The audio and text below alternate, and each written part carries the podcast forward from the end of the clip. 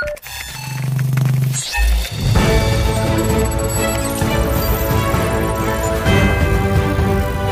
thảo trên tay. Quý vị và các bạn đang lắng nghe dự thảo trên tay của VOV Giao thông phát trên tần số FM 91 MHz. Các bạn thân mến, dự thảo nghị định sửa đổi nghị định số 52 năm 2013 về thương mại điện tử, gọi tắt là dự thảo nghị định 52 sửa đổi do Bộ Công Thương soạn thảo đang được đưa ra lấy ý kiến với nhiều quy định liên quan đến trách nhiệm của chủ sàn thương mại điện tử trong việc kiểm soát, sàng lọc thông tin, chất lượng hàng hóa nhằm bảo vệ người tiêu dùng cũng như quản lý hoạt động thương mại điện tử có yếu tố nước ngoài. Dự thảo nghị định này có gì mới và nếu được thông qua, nó sẽ tác động như thế nào đến các bên liên quan trong hoạt động mua bán giao dịch trên các sàn thương mại điện tử? Hãy cùng VOV Giao thông tìm lời đáp cho những câu hỏi này qua chương trình Dự thảo trên tay ngày hôm nay.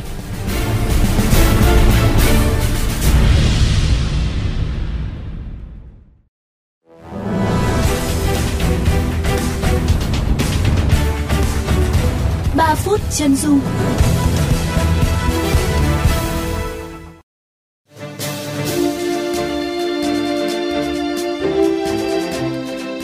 Thưa quý vị, dự thảo Nghị định 52 sửa đổi gồm 3 điều, trong đó điều 1 sửa đổi bổ sung một số điều của Nghị định số 52 năm 2013 NĐ-CP,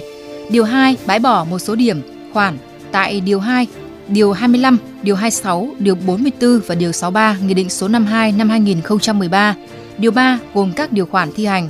Mục đích của việc xây dựng dự thảo Nghị định số 52 sửa đổi là nhằm hoàn thiện khuôn khổ pháp luật về thương mại điện tử trong bối cảnh lĩnh vực này có tốc độ tăng trưởng nhanh, mạnh mẽ, ngày càng chiếm tỷ trọng cao trong cơ cấu thương mại.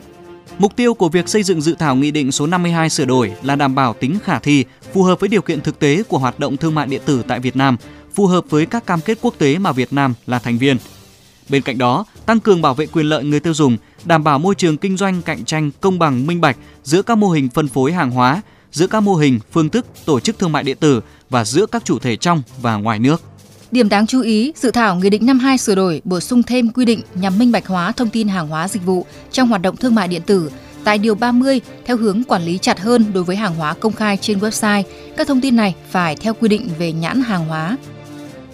Dự thảo bổ sung thêm quy định thương nhân tổ chức cung cấp sàn giao dịch thương mại điện tử phải có các biện pháp loại bỏ website những thông tin mua bán hàng hóa thuộc danh mục hàng hóa dịch vụ pháp luật cấm, gỡ bỏ các sản phẩm xâm phạm quyền sở hữu trí tuệ nếu có căn cứ xác thực, thay mặt cho thương nhân tổ chức nước ngoài giải quyết các khiếu nại của người tiêu dùng. Để quản lý hoạt động thương mại điện tử có yếu tố nước ngoài, dự thảo bổ sung thêm một số điều kiện như nhà đầu tư nước ngoài chi phối từ một doanh nghiệp thuộc 5 doanh nghiệp có vị trí thống lĩnh thị trường thương mại điện tử phải có ý kiến thẩm định của Bộ Công an. Hiện dự thảo Nghị định 52 sửa đổi đang lấy ý kiến các bộ ngành, dự kiến gửi Bộ Tư pháp thẩm định vào tháng 12 và trình Chính phủ vào đầu năm 2021.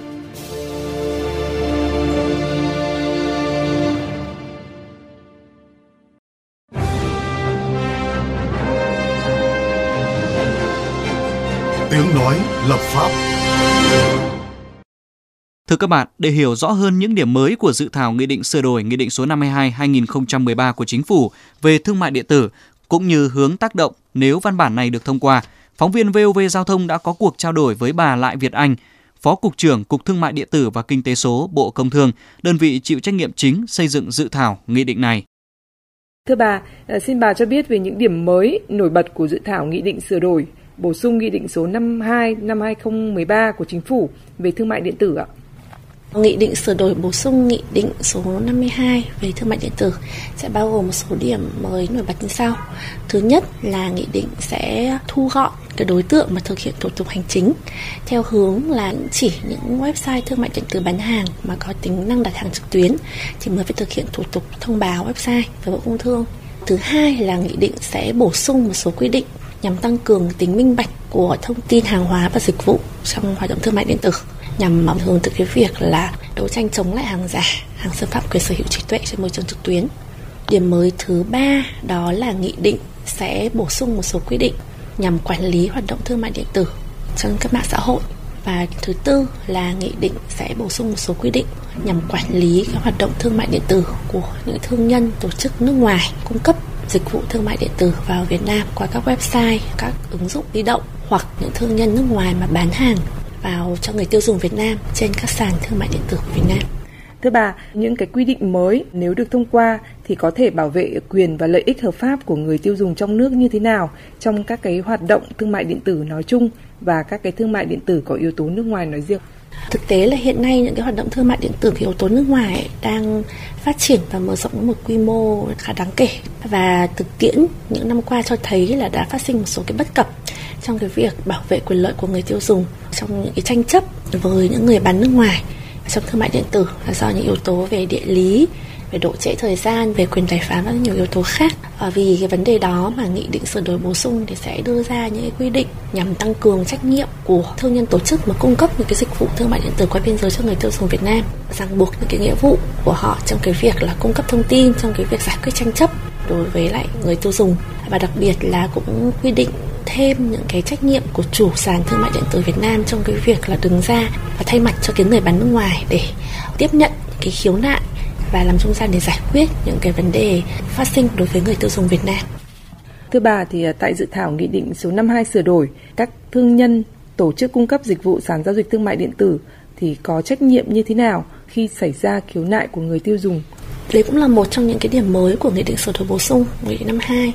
bởi vì Nghị định nó đưa ra những quy định chặt chẽ hơn về cái trách nhiệm của chủ những sàn thương mại điện tử, thì họ là cái người nắm thông tin và là cái người mà có thể có được cái thông tin tốt nhất để giúp người tiêu dùng có thể giải quyết được những cái vấn đề phát sinh với cái người bán, và họ sẽ phải là cái đơn vị đầu mối để tiếp nhận những cái khiếu nại của người tiêu dùng, cũng như là đứng ra giáp nối và hỗ trợ người tiêu dùng trong việc là giải quyết những cái khiếu nại của mình đến với người bán trên sàn thương mại điện tử. Vâng, xin cảm ơn những chia sẻ của bà.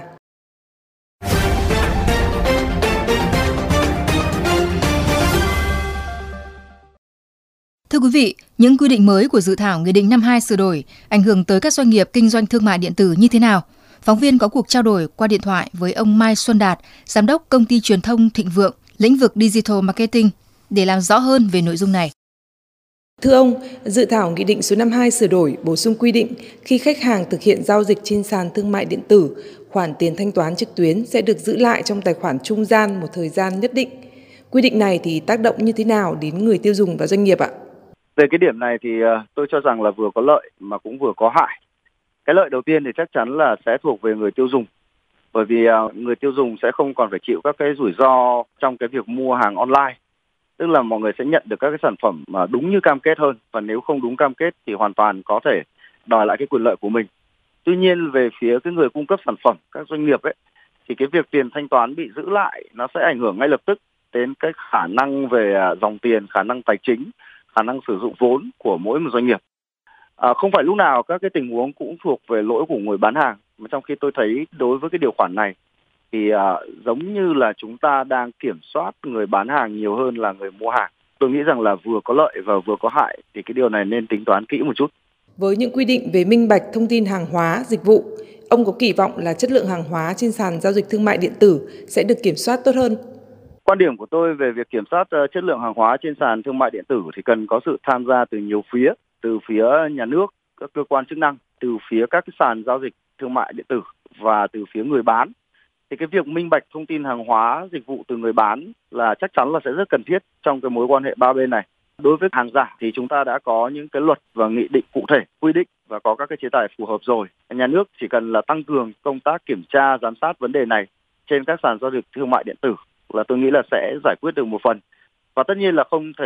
không nói đến vai trò của chính các sàn thương mại điện tử trong việc kiểm soát cái người bán của mình và hàng hóa xuất hiện trên trang web của họ. Vâng, xin cảm ơn ông ạ.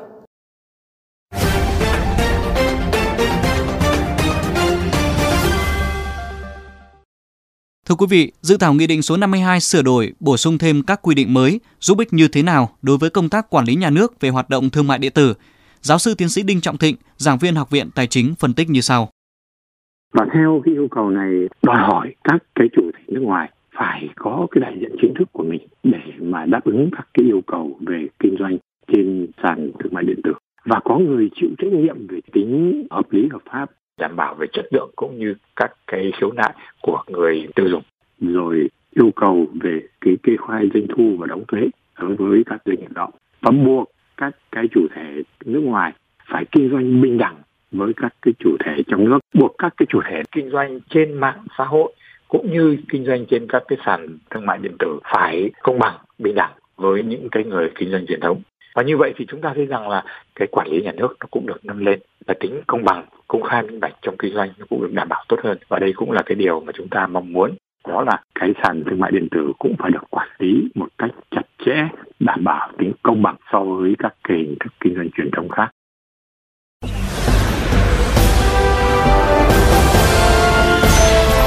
Góc công dân.